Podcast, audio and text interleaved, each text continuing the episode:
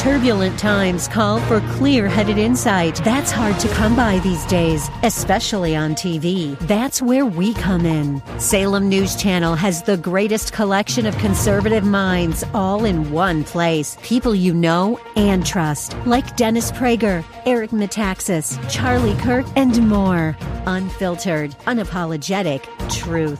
Find what you're searching for at snc.tv and on Local Now, Channel 525. The Cal Thomas Commentary is brought to you by Values Through Media. Now, here's syndicated columnist Cal Thomas. Greetings from Alaska, one of America's most beautiful states. I'm here interviewing the state's Republican governor, Mike Dunleavy. He acted more quickly against the virus than just about any other public official when he says the State Department told him last January of an airlift coming to Alaska from Wuhan, China. The people on board were all State Department employees and their families. Right then, he says, he knew the virus was serious and he took immediate steps to protect Alaskans and those entering the state. Read the rest in tomorrow's newspaper column. The rest also includes his praise of President Trump for the materials he provided to help protect people from the virus. He said he received everything he needed.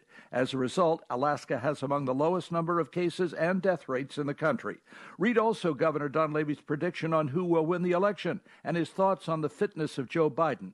It was an informative half hour with Governor Dunleavy. I hope you'll read it. From Anchorage, I'm Cal Thomas.